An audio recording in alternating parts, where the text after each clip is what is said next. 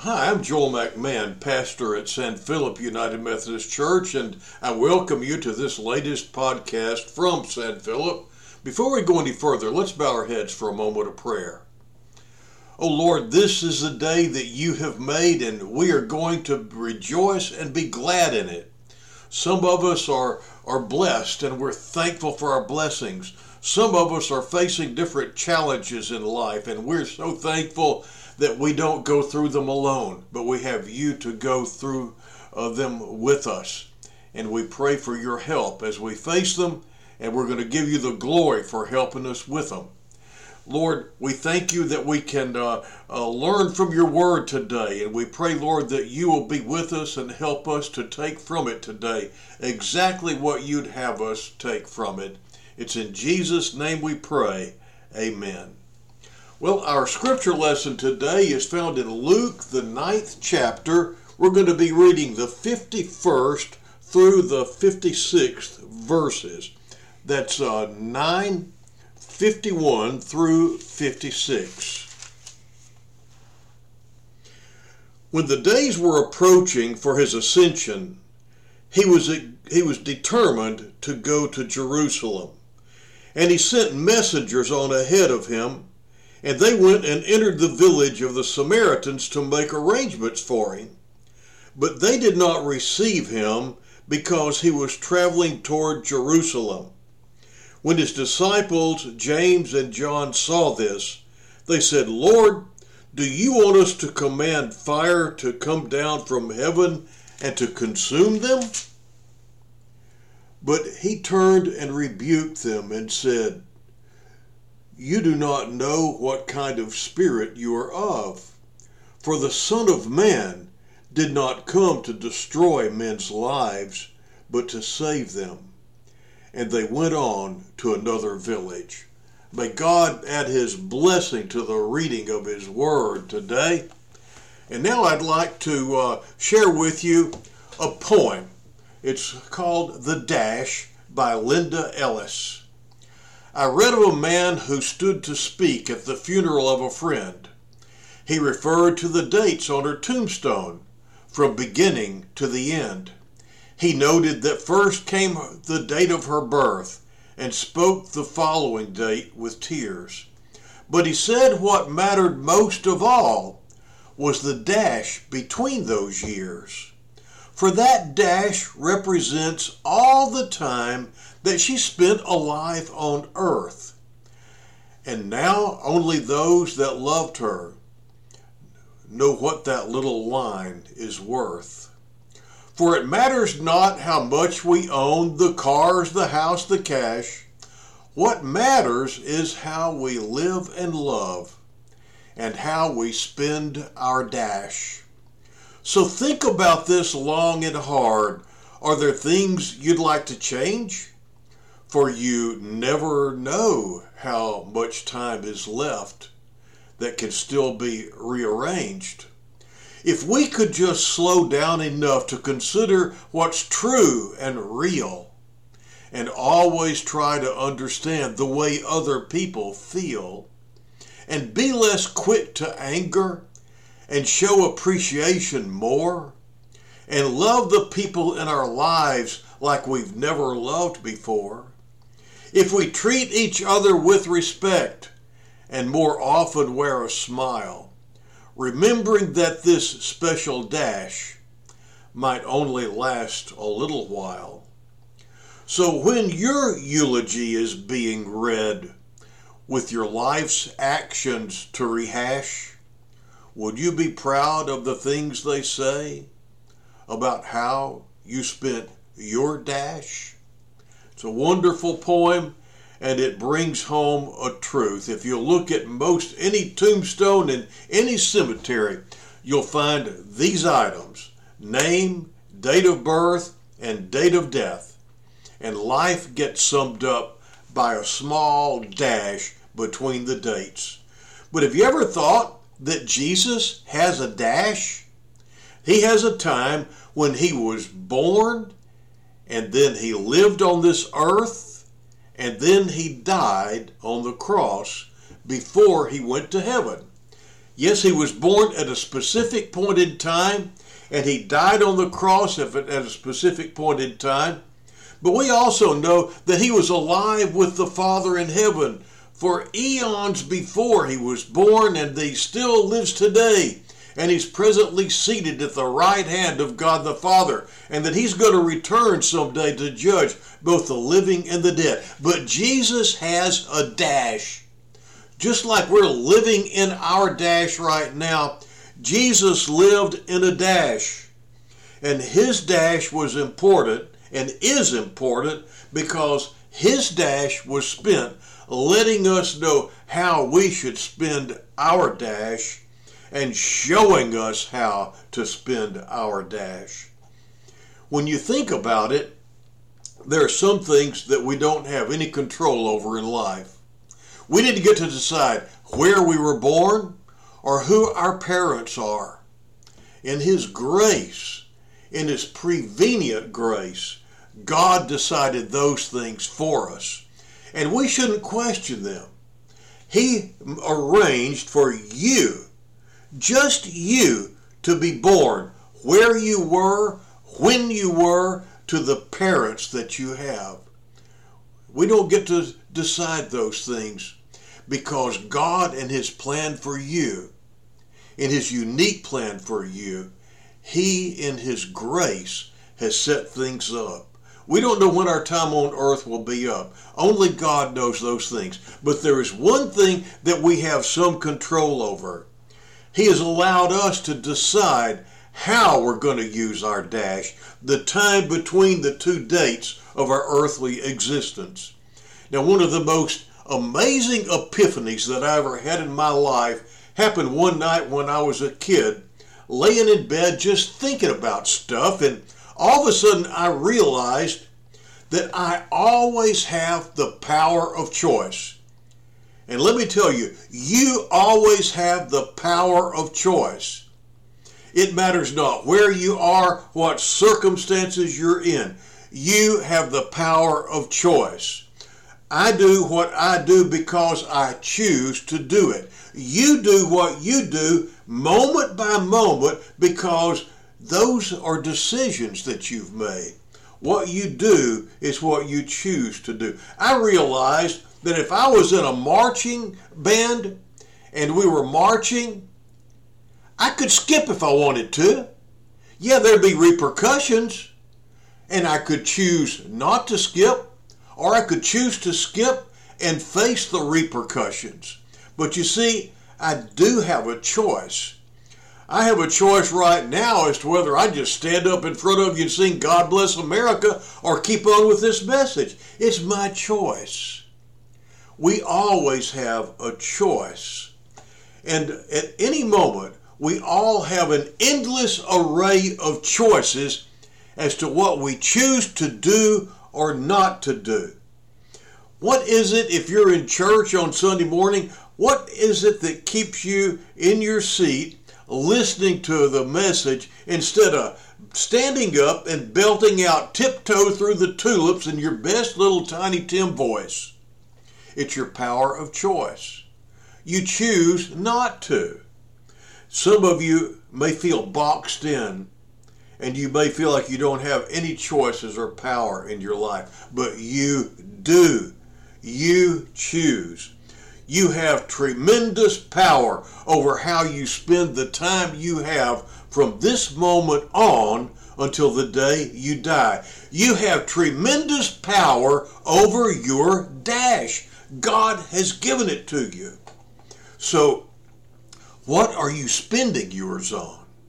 Are you living in the dash, that is your life, knowing fully who you are and why you're here? Or are you chasing uh, things that really don't matter? As a pastor, I've had the privilege to minister to many people in the last days of their lives. And I've noticed some common characteristics uh, among people who are aware that they don't have much time. Uh, they have an amazing clarity about how they want to live. They focus on their relationships, saying the things they'd always wanted to say, They forgive and they ask for forgiveness. They don't waste time because they know there's not much of it left. Now, I want to challenge you to do something that I promise uh, that uh, is going to be a wonderful thing if you will do it. Live the next 30 days as if they were your last. Not because you're going to die in a month, Lord willing, you're going to live many, many more years, but just be conscious of the time. I learned a long time ago that a life is as long as it's lived. I've had dear uh, relatives and friends die in their 30s. I have known children who died still in infancy. And it caused me many years ago to struggle with how long is a life? And I discovered a life is as long as it's lived. It's as long as the span of time between those dashes. That's all we have. We don't know how much it will be. I remembered as I was preparing for this message this morning a dear friend of mine who's now gone on to be with the Lord, and I know that's where he is. He lived to be 36 years old, and I went to visit him in the last days that he had left. He was in a hospital. He uh, had lived to be 36 years of age with cystic fibrosis. Most people with cystic fibrosis back at that time were dead by the time they were 12 years old. And somehow, uh, my friend Kenny had lived to this point in his life. And as I went to visit with him, it became a blessing to me. Kenny and I had gone to the same church and we even had the same first grade teacher. He's the first kid I ever saw get a spanking for misbehaving in school. Uh, he was a guy that was just full of life. He had a hard time sitting still. And even laying there in uh, the hospital bed, having to take oxygen, he beamed. There was a joy about Kenny. And you know what? It was a joy that he had because he knew that even though he didn't have much time left here on earth, he knew that when he died, he was going to heaven. He knew that Jesus was his Savior, and he knew that death was a gateway into eternal life, and he didn't fear death. And because he had no fear of death, he could enjoy each moment. He enjoyed being with his nurses that were taking care of him. They were just flabbergasted by his beaming, upbeat spirit. He ministered to them laying there in a hospital bed. He didn't have much light left, but the light that he saw he had shone brightly. And that is something that we can do. You see, it's not a matter of how much stuff you have in this world. It's not a matter of what you accumulate. It's not your position in life that makes you a big person and that makes you loom high in the memories of others. What it is, is how you have spent your dash. There was a newly hired salesman that stunned his superiors with his first report because it revealed that he was just almost illiterate. He wrote, I seen this outfit who ain't never got a dime's worth of nothing from us and sold them some goods. But before he could be fired because of his poor spelling and his language, a second letter arrived and it read, I came to Chicago and sold them a half a million. the sales manager was just flabbergasted and he, he, he just really had this dilemma. He just couldn't see how we could keep somebody on uh, with this sort of language and spelling. It was all atrocious. but he also had made the company a lot of money. And he didn't want to be the one to call the shot on firing this guy, so he dumped it in the president's lap. And the next day, the staff was amazed to see the salesman's letters on the bulletin board with this memo We've been spending too much time trying to spell instead of trying to sell. I want everybody should read these letters from Gooch, who is doing a great job.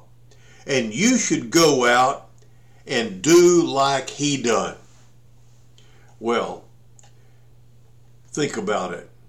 In the passage that we read today, we see that Jesus knew he had just a short amount of time left before he went to the cross. Now, it doesn't say that he had a short time before he went to the cross.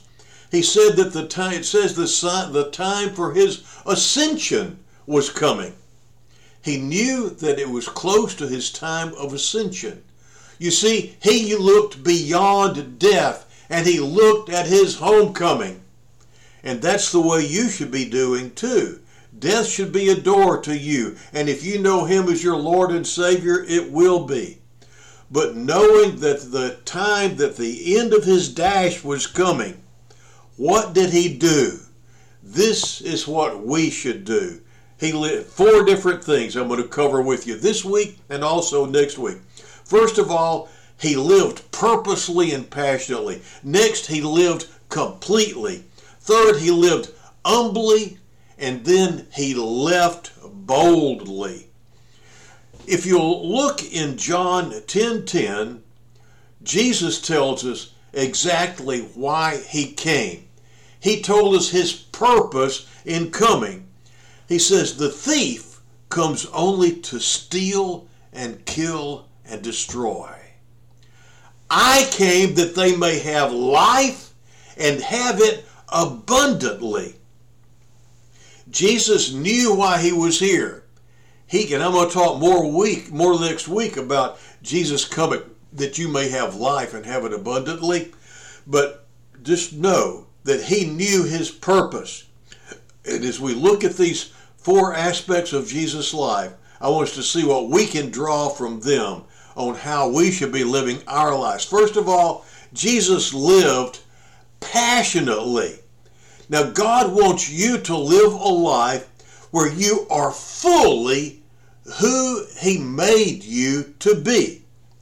In 1 John 5:11, uh, there in the Bible, we see how we're to live fully. And this is the testimony God has given us eternal life. And this life is in His Son. He who has the Son has life. He who does not have the Son of God does not have life. And here the Bible is telling us that you can live your life the way that God made you to live it. You can be the person that you were created to be, and deep down inside, you always want to be you can really live and not just exist. You can live not wearing masks. You can live being the real you. But to live passionately, you must have the Son of God in your life. Maybe you're thinking about becoming a believer and committing your life to Christ, and, and, and this sounds good to really be alive, and, and you're thinking, yeah, that's what I need to do.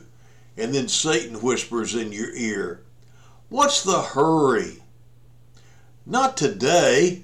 You can do that some other day. It's not a good day today for you. You've got some things to do that you're not going to be able to do if you make that turn.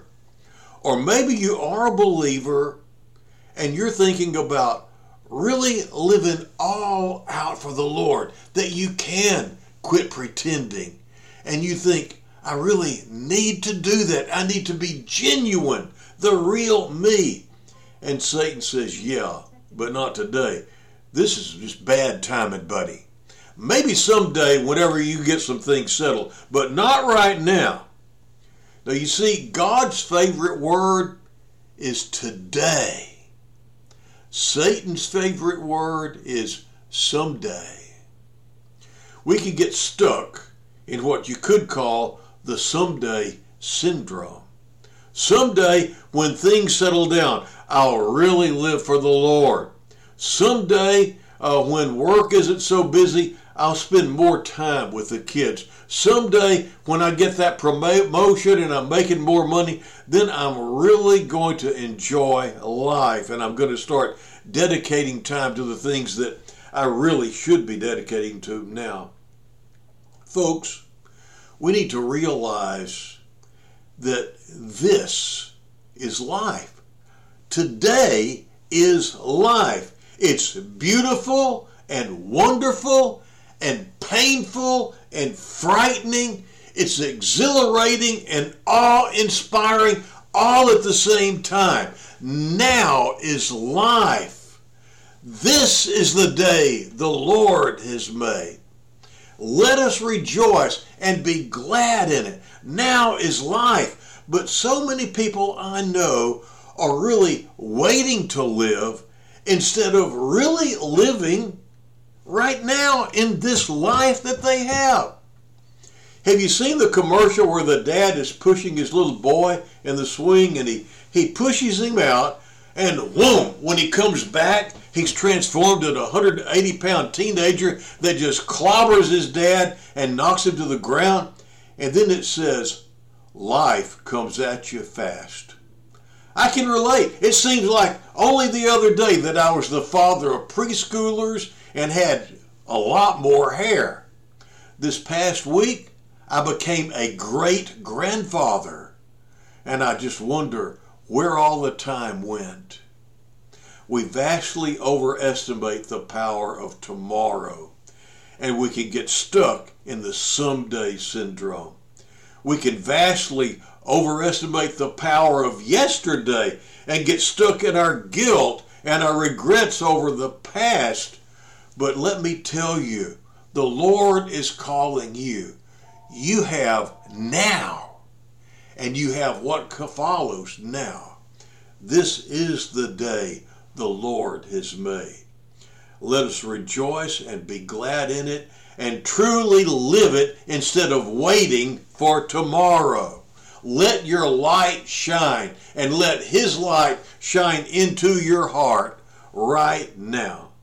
Next, Jesus loved completely. Look at what Jesus did when he knew he had only a short time left. In John 13 1, it says, Jesus knew that the time had come for him to leave this world and go to the Father.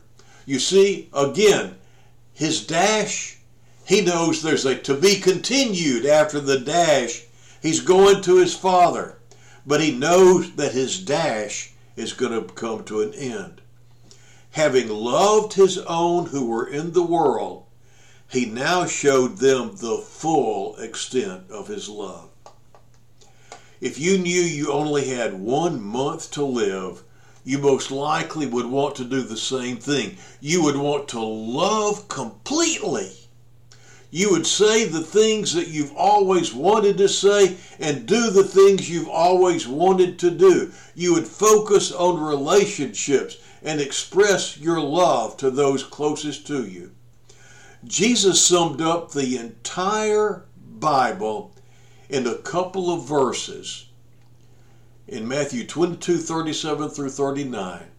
He tells us how we're to live our dash. Love the Lord your God with all your heart, with all your soul, with all your mind. This is the first and greatest commandment. And the second is like it love your neighbor as yourself. Jesus lived his dash. He showed us how to love God with all our heart, all of it. And he also showed us how to love those people around us just like we love ourselves. At the end of life, It's not going to matter how much money's in the bank or how many awards you've won or how many goals you've achieved.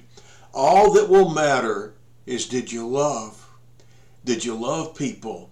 Did you love God with all your heart? And did you show people your love? Did you show the Lord your love with your dash? All the flowers at their funeral aren't going to mean a thing. Who do you need to show that you love today? Love is an action. Who do you need to show love to? Who do you need to give love to so it can become real? There's a person that is very, very close to me who is a counselor for a living. And she was sharing with me just last week about how astonished she has become at all the people that she has countered who have never had anyone tell them the words, I love you. In their whole life, they have never heard those words addressed to them. There may be people in your life that haven't heard you say those words to them, people. And you need to tell them.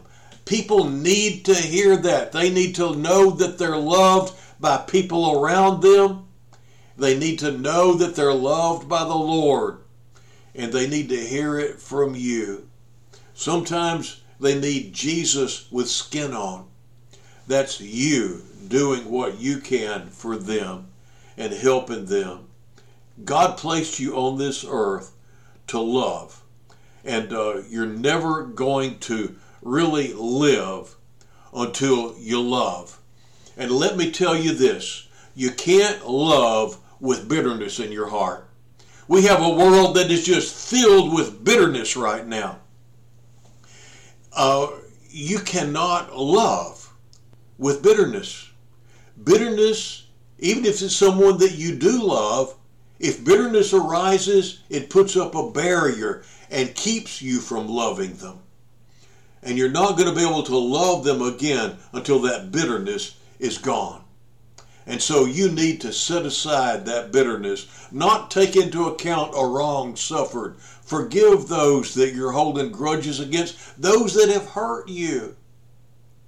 Live like Jesus lived one of the last things that he did when he was hanging on that cross was the tremendous act of love in praying for his uh, tormentors and saying, Father, forgive them, for they know not what they do.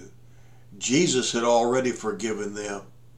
He's already forgiven you for the things that you're doing wrong to him, even as you're sitting here and you haven't asked him for to forgive you. The thing is, is that bitterness puts up a barrier. And, uh, and so I just think about this when you're watching TV and you're watching the news, if you feel bitterness arise in your heart, get rid of it.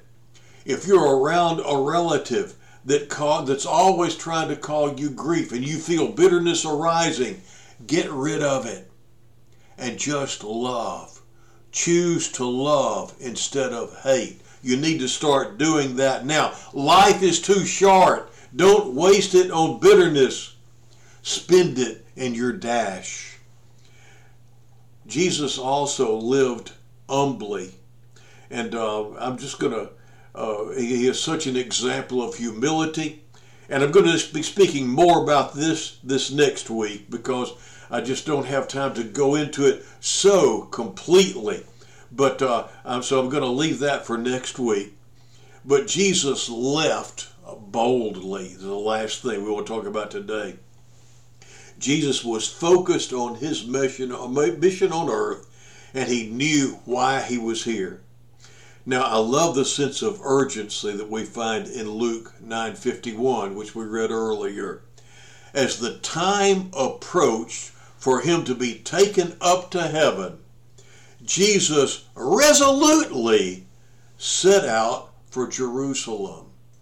He resolutely kept on doing the things that he knew he was supposed to be doing.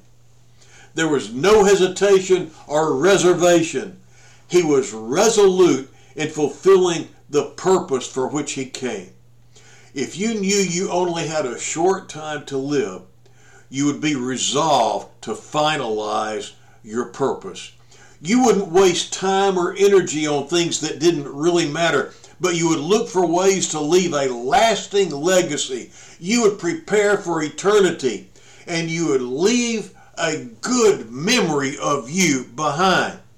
There's something that tells us there is more to life than just the here and now.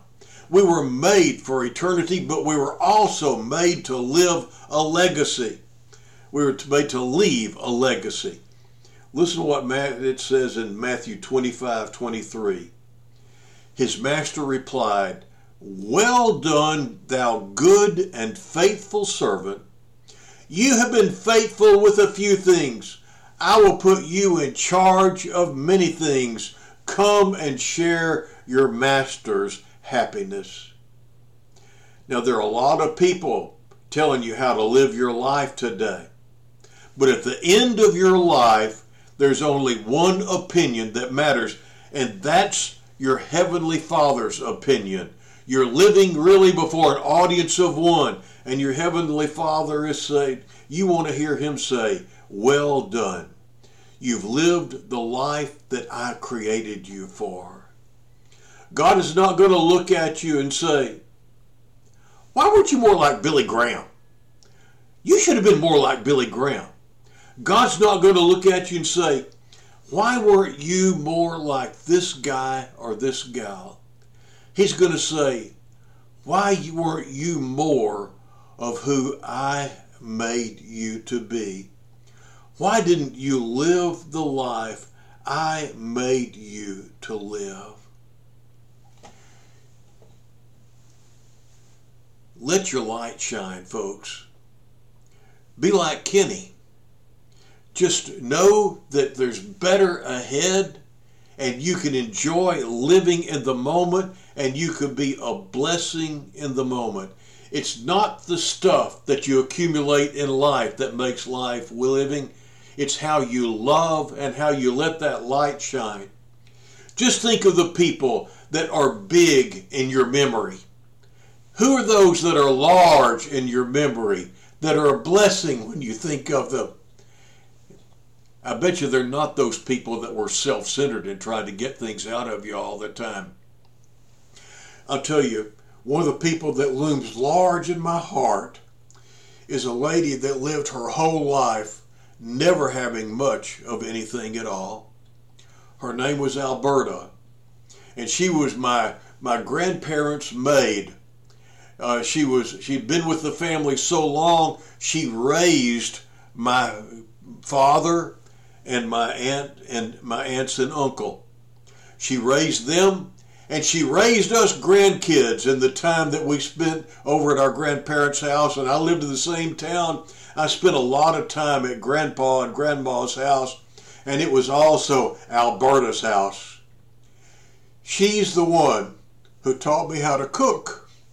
She's the one who taught me how to transplant uh, rose bushes and things in the garden, how to gather things out of a garden.